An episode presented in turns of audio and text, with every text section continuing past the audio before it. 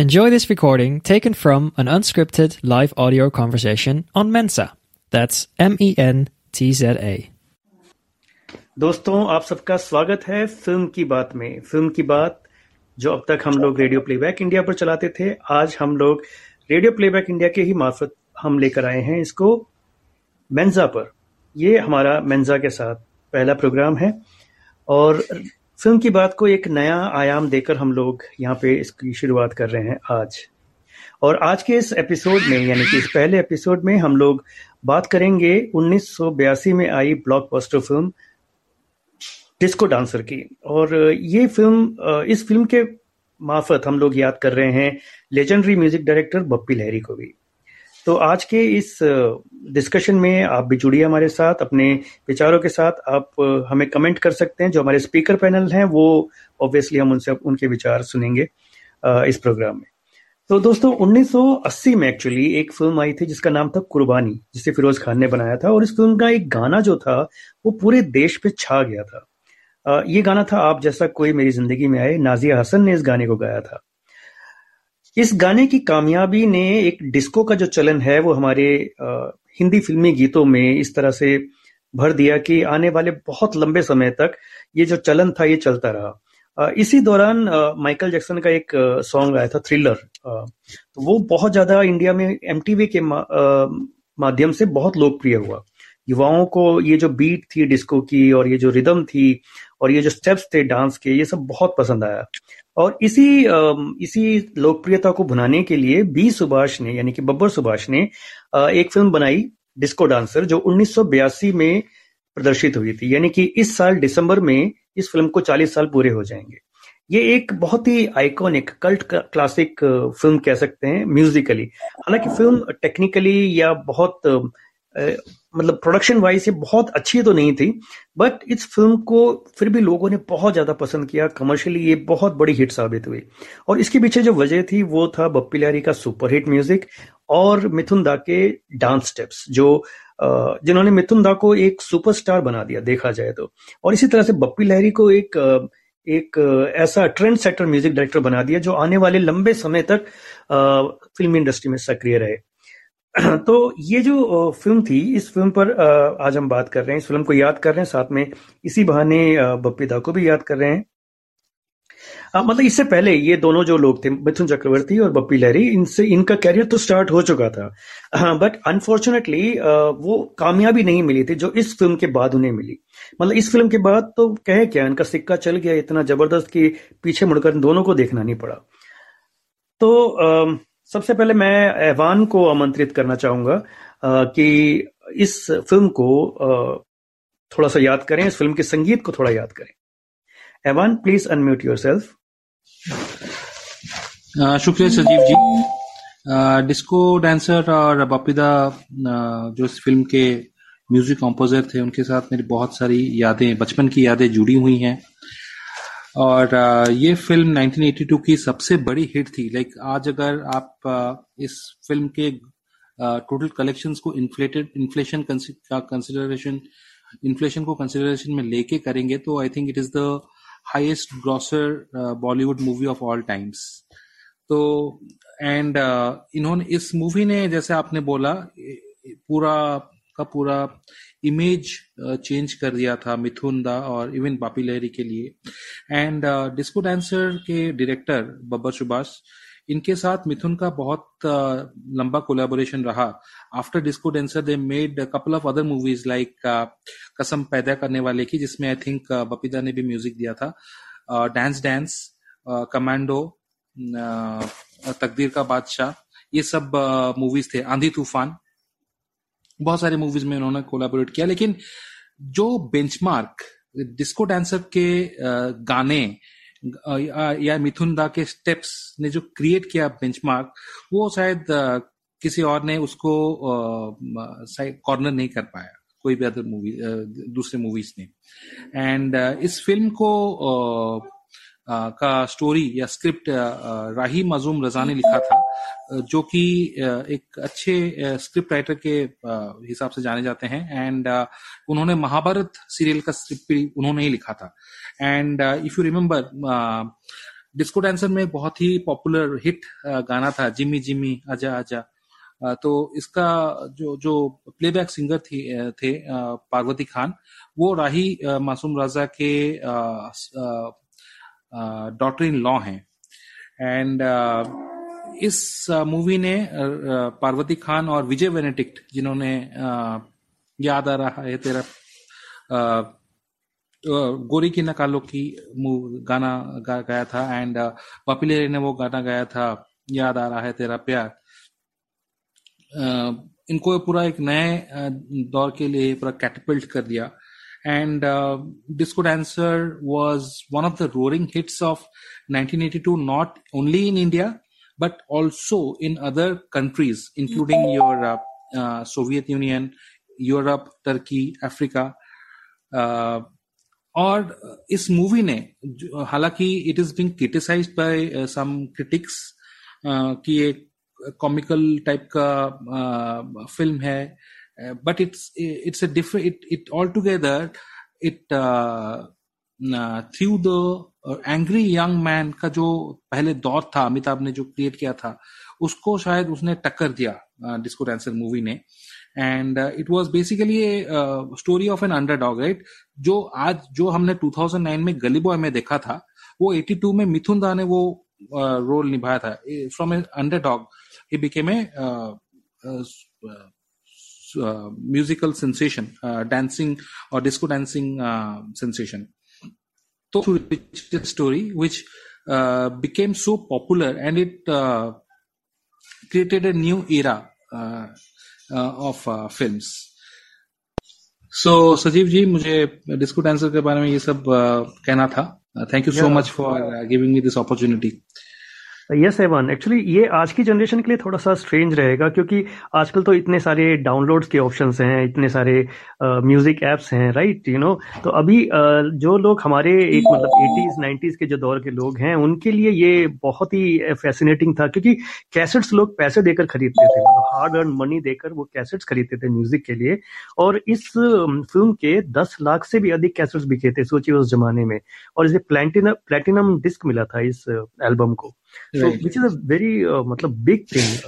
और ये गाने जैसे आप बात कर रहे हैं कि जो टाइटल सॉन्ग था I am a disco dancer, याद आ रहा है, it's a cult one, you know. अभी भी लोग उसको याद करते हैं, जिम्मी जिम्मी या फिर कोई यहाँ आहा नाचे नाचे, उषा उथुप ने ये गाना गाया था और बहुत ही पॉपुलर हुआ था। इस फिल्म में राजेश खन्ना का एक स्पेशल अपेयरेंस था और ओम पुरी भी थे फिल्म के अंदर। करण राजदान थे। करण राजदान वाला जो रोल था, मुझे लगता है कि पहले जावेद जाफरी के ऊपर हुआ था, बट उन्होंने रिफ्यूज कर दिया कि मैं फिल्म में मिथुन से अच्छा डांस करता हूँ और मैं मिथुन से फिल्म में हारना नहीं चाहता हूँ। तो आई थिंक फिर करण राजदान ने इस रोल को किया था। तो काफी बेहतरीन गाने थे और म्यूजिक इतना बड़ा हिट था कि इसके बाद भी बहुत सारी फिल्में जो बनी, यानी कि आज के दौर की जो फिल्में हैं, उसमें भी उस संगीत को रिपीट किया गया। यानी कि गोलमाल 3 में अगर आप देखेंगे तो मिथुन के कैरेक्टर पर 2 गाने डिस्को डांसर से ही लिए गए थे। आमिर खान ने कई बार वो उस डिस्को डांसर वाले सेटअप को यूज किया है अपने दिल्ली बेल्ली के गाने में।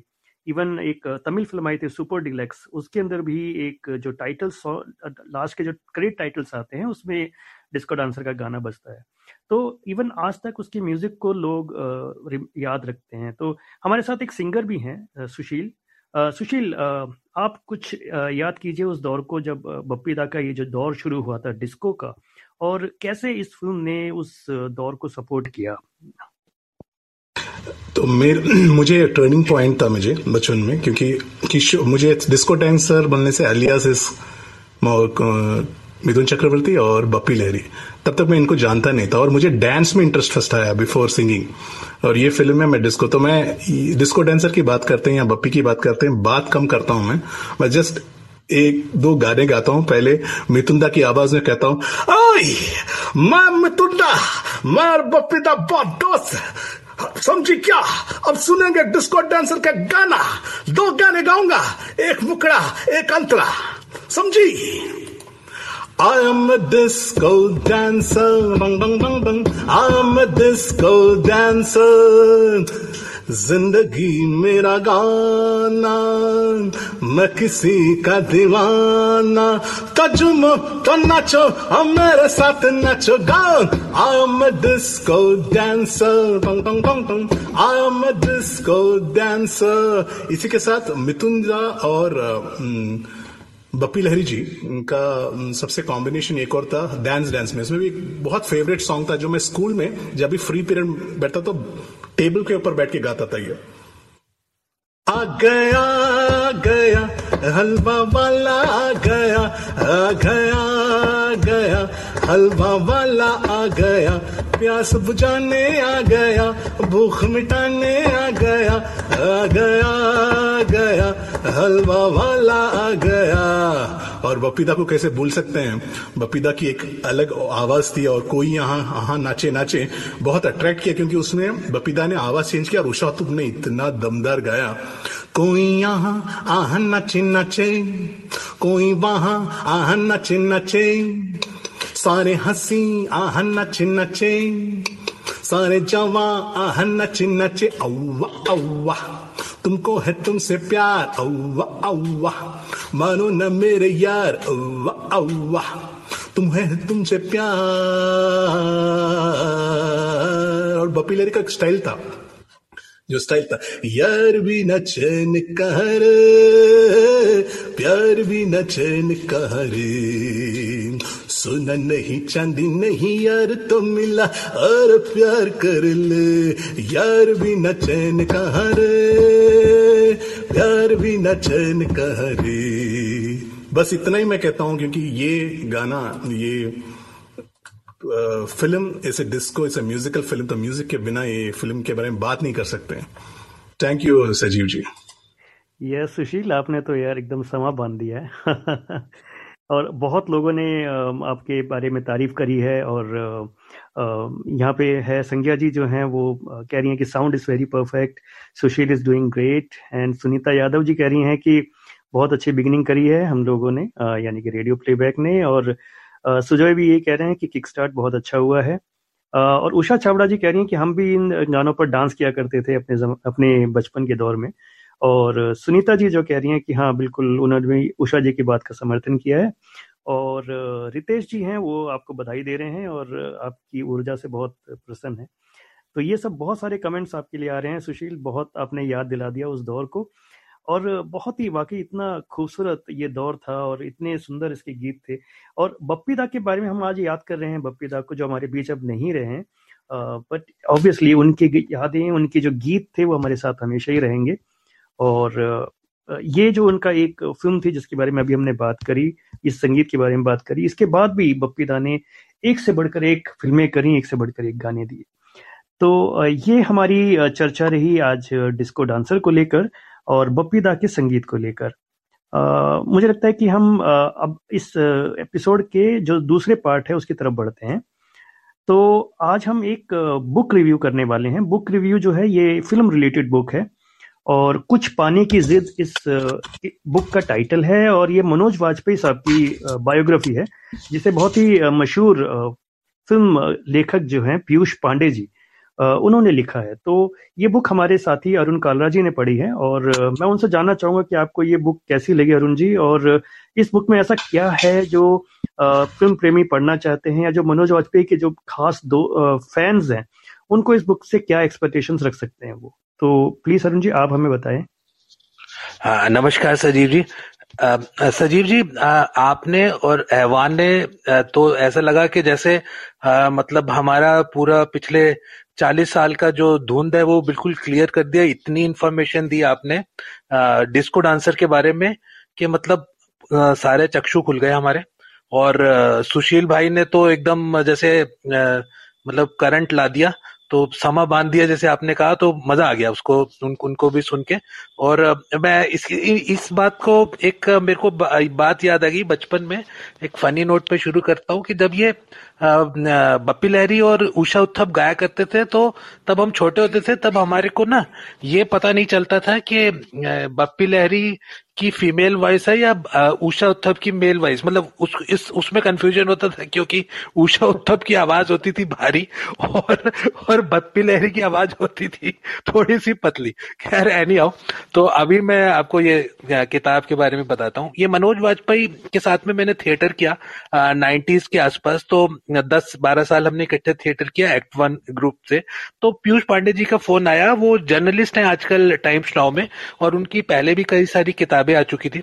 तो उन्होंने ये मनोज वाजपेयी के ऊपर एक बायोग्राफी लिखने की सोची और उसके लिए उन्होंने अपने उस दौर के जितने भी लोग उनके जिन्होंने मनोज के साथ काम किया था उनको अप्रोच किया और उसके बारे में पूछा।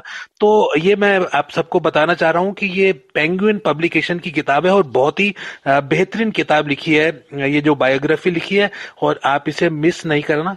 तो इसके कुछ जो बेस्ट पॉइंट्स हैं वो मैं आपको बता दूं कि सबसे बड़ी बात तो यह है कि एक बहुत ही सरस तरीके से लिखी गई है और बेस्ट सेलर टाइप की जैसे बुक होती है कि इसके अंदर जो है पेस बहुत अच्छा है, एंगेजिंग किताब है और मनोज के जीवन के अंदर खुद के अंदर इतनी सारी इंस्पायरिंग और इस तरह की चैलेंजिंग घटनाएं हुई हैं कि आपका खुद ही मन करेगा कि आप एक के बाद एक लगातार आप पेज पलटते जाएं और उसको आगे पढ़ते जाएं। तो मैं आई एम श्योर कि आप इस किताब को पढ़ने में ज्यादा से ज्यादा 1 दिन या 2 दिन लेंगे और ये किताब पूरी पढ़ डालेंगे। और दूसरी बात मैं ये बोलूंगा कि केवल एक अच्छा राइटर ही ऐसी किताब लिख पाता है जो कि जिस कंटेंट के बारे में वो लिख रहा है, जैसे इस केस में मनोज के बारे में लिख रहे थे एज एन इंडिविजुअल, तो वो ना सिर्फ मनोज के बारे में वो किताब बताती है बल्कि उस ईरा के बारे में भी काफी कुछ बताती है, उस टाइम के बारे में भी काफी कुछ बताती है और पूरे एक इंडिया के परिपेक्ष में वो किताब को उन्होंने प्लेस किया है। जैसे कि जैसे मनोज बिहार से बिलोंग करते हैं और चंपारण जिले का उन्होंने जिक्र किया और चंपारण के अंदर एक बार महात्मा गांधी आए थे और महात्मा गांधी वहां किस तरह से पॉपुलर हुए। तो उन्होंने फिर अपने आप को सिर्फ मनोज पर ही सीमित नहीं किया बल्कि उसको किसी तरह से भी जिस तरह से कहते हैं कि एक रिलेट करने की कोशिश करी हर समय के हिसाब से। तो आप पढ़ेंगे तो आपको लगेगा कि इस किताब का कैनवस वाकई काफी बड़ा है। और मैं ये भी बोलूंगा कि जैसे हम लोगों को एक दूसरे के साथ में ऐसा होता है कि हम अपनी नजर से तो हर चीज को देखते हैं और अपनी पसंद की हर चीज खरीदते भी हैं, पहनते भी हैं, लेकिन मेरे को ऐसा लगा कि कई बार ऐसा होता है कि आपके बर्थडे पे आपका कोई नजदीकी दोस्त या आपका भाई, आपके पेरेंट्स आपको कोई शर्ट अपने या कोई पोशाक अपने पसंद की दे दे तो वो भी बहुत अच्छा लगता है। मेरे को ये लगा कि पीयूष पांडे जी ने ये जो एक पोशाक है मनोज को एक अपने उसके प्यार से पहनाई है और ये आगे वो ऑटोबायोग्राफीज अपनी लिखेंगे, लेकिन ये बायोग्राफी भी एक अपने आप में बहुत बेहतरीन किताब है जिसके अंदर मनोज के बारे में काफी कुछ आपको जानने को मिलेगा। और इस किताब में ऐसा नहीं है कि उन्होंने सिर्फ इनकी मनोज की हर लेवल पे तारीफ की, हालांकि ये उनके प्रशंसक के तौर पे लिखी गई है, लेकिन उनकी पर्सनालिटीज के अंदर किसी वक्त पे क्या चैलेंजेस थे और उनको उन्होंने कैसे इम्प्रूव किया, वो सारी बातें आपको पता चलेंगी कि हर इंसान किस तरह से इवॉल्व होता है। तो इसलिए मैं ये कहूंगा कि आप ये किताब जरूर पढ़ें।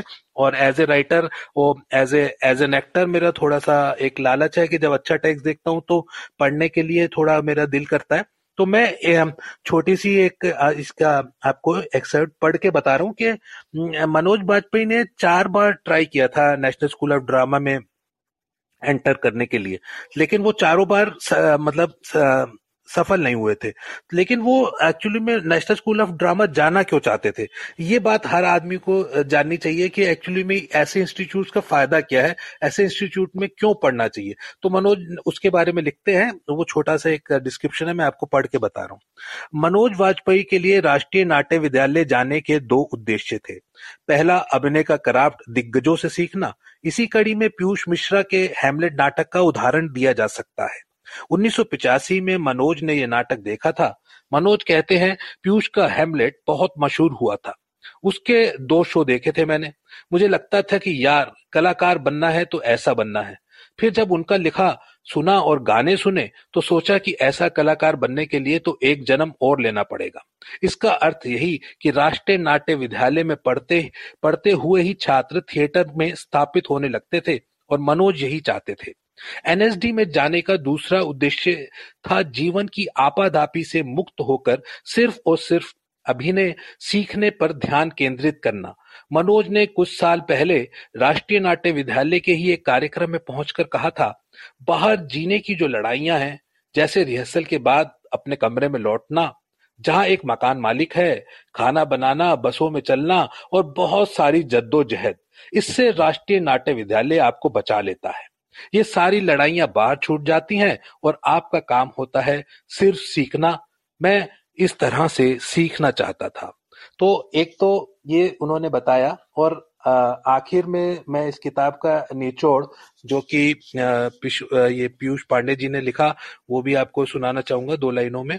वो ये है कि सच कहा जाए तो मनोज अभिनय की दुनिया में कठोपनिषद के सूत्र वाक्य, जिसे स्वामी विवेकानंद ने कई जगह दोहराया है, उठो, जागो और तब तक मत रुको जब तक लक्ष्य की प्राप्ति ना हो जाए, के वास्तविक ब्रांड एम्बेसडर है, जिसने बिना गॉडफादर के अपनी मेहनत और जुनून से अपनी अलग दास्तां लिखी। वो भले 100 करोड़ मार का फिल्मों के सुपरस्टार नहीं रहे, लेकिन 100 करोड़ मार का फिल्मों का हर नायक उनसे रश्क करता है कि काश एक्टिंग में वे भी मनोज के बराबर हो जाते।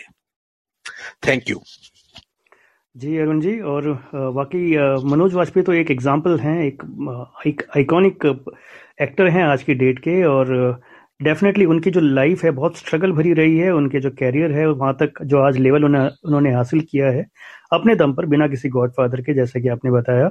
तो वाकई मुझे लगता है कि हर सिनेमा प्रेमी को, हर उस व्यक्ति को जो अभिनय में जाना चाहता है या फिल्मों में जाना चाहता है या फिर उसको फिल्मों में रुचि है, तो उसको ये किताब जरूर पढ़नी चाहिए। और थैंक यू, आपने इतना अच्छा इसको समराइज किया कि मुझे लगता है कि और ज़्यादा इंटरेस्ट बढ़ गया इस किताब को पढ़ने का। तो मुझे लगता है कि दोस्तों ये हमारा फिल्म की बात का आज का पहला सर्किल यहाँ पे मेंज़ा पे ख़त्म होता है। ये आप अगर आप फिल्मों के शौकीन हैं, फिल्मों से रिलेटेड कुछ भी बात करना चाहते हैं, कुछ भी शेयर करना चाहते हैं हमसे, तो आप इस सर्किल में जुड़ सकते हैं। ये हर शनिवार रात 10:30 बजे आपके लिए सजेगी महफिल, और यहाँ पर आप आइए और अपने विचार हमारे साथ रखिए, शेयर कीजिए हमारे साथ अपने थॉट्स। तो ये एक बहुत अच्छा इंटरेक्टिव प्रोग्राम हम लोग इसको बनाएंगे। इस पहले एपिसोड के बाद मुझे लगता है कि आप लोग समझ पाएंगे कि इस प्रोग्राम का फॉर्मेट क्या है, और अधिक संख्या में आप लोग आएंगे और सुनेंगे हमारे इस प्रोग्राम को। यहाँ पे हम पुरानी फिल्मों के साथ साथ नई फिल्मों की समीक्षाएं करेंगे, कुछ फिल्मों से जुड़ी बातें करेंगे, कुछ जो लेटेस्ट ट्रेंड चल रहे हैं उनके बारे में डिस्कस करेंगे, और साथ ही जैसे अभी हमने एक बुक रिव्यू किया तो ऐसी कुछ सेलेक्टेड बुक्स जो फिल्मों के ऊपर लिखी गई हैं उनको भी रिव्यू करेंगे। तो ओवरऑल एक फिल्मी चर्चा है फिल्म की बात विद रेडियो प्लेबैक इंडिया। तो आप इसको मैं चाहता हूं कि आप लोग आने वाले हर शनिवार को इसको ज्वाइन करें और इसको एंजॉय करें। तो जाते जाते अहवान और सुशील, अगर आप कुछ कहना चाहें तो जल्दी से समराइज करें अपनी बात। ये बहुत सबको, जो ऑडियंस, जो लिजनर्स आए हैं, सबको धन्यवाद। और बहुत अच्छा एक्सपीरियंस रहा मेंसा के ऐप में, एंड साउंड क्वालिटी भी बहुत बढ़िया है, which is a very positive thing. बस ये Ehwan, I leave it to Ehwan, और अगर टाइम है तो मैं सिर्फ चलते चलते ये गीत याद रखना इतना ही।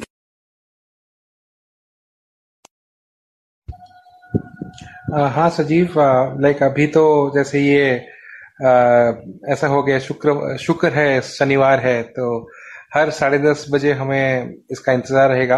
और हम ये भी आशा करेंगे कि ज़्यादा से ज़्यादा लोग इस महफिल में हमारे साथ जुड़ें। थैंक यू सो मच सजीव। या थैंक यू सभी का जिन्होंने आज हमें ज्वाइन किया है, हमें सुना है। Hope you enjoyed it. तो सुशील, जाते जाते बप्पी दा की याद में क्यों ना एक गाना आप सुना दो जल्दी से। चलते चलते मेरे ये गीत याद रखना, कभी अलविदा ना कहना, कभी अलविदा ना कहना, रोते हंसते बस यूं ही तुम गुनगुनाते रहना, कभी अलविदा ना कहना, कभी अलविदा ना कहना। Thank you everybody. Thank you Susheel, thank you दोस्तों. If you enjoyed this, download the Mensa app and start your own live audio conversation.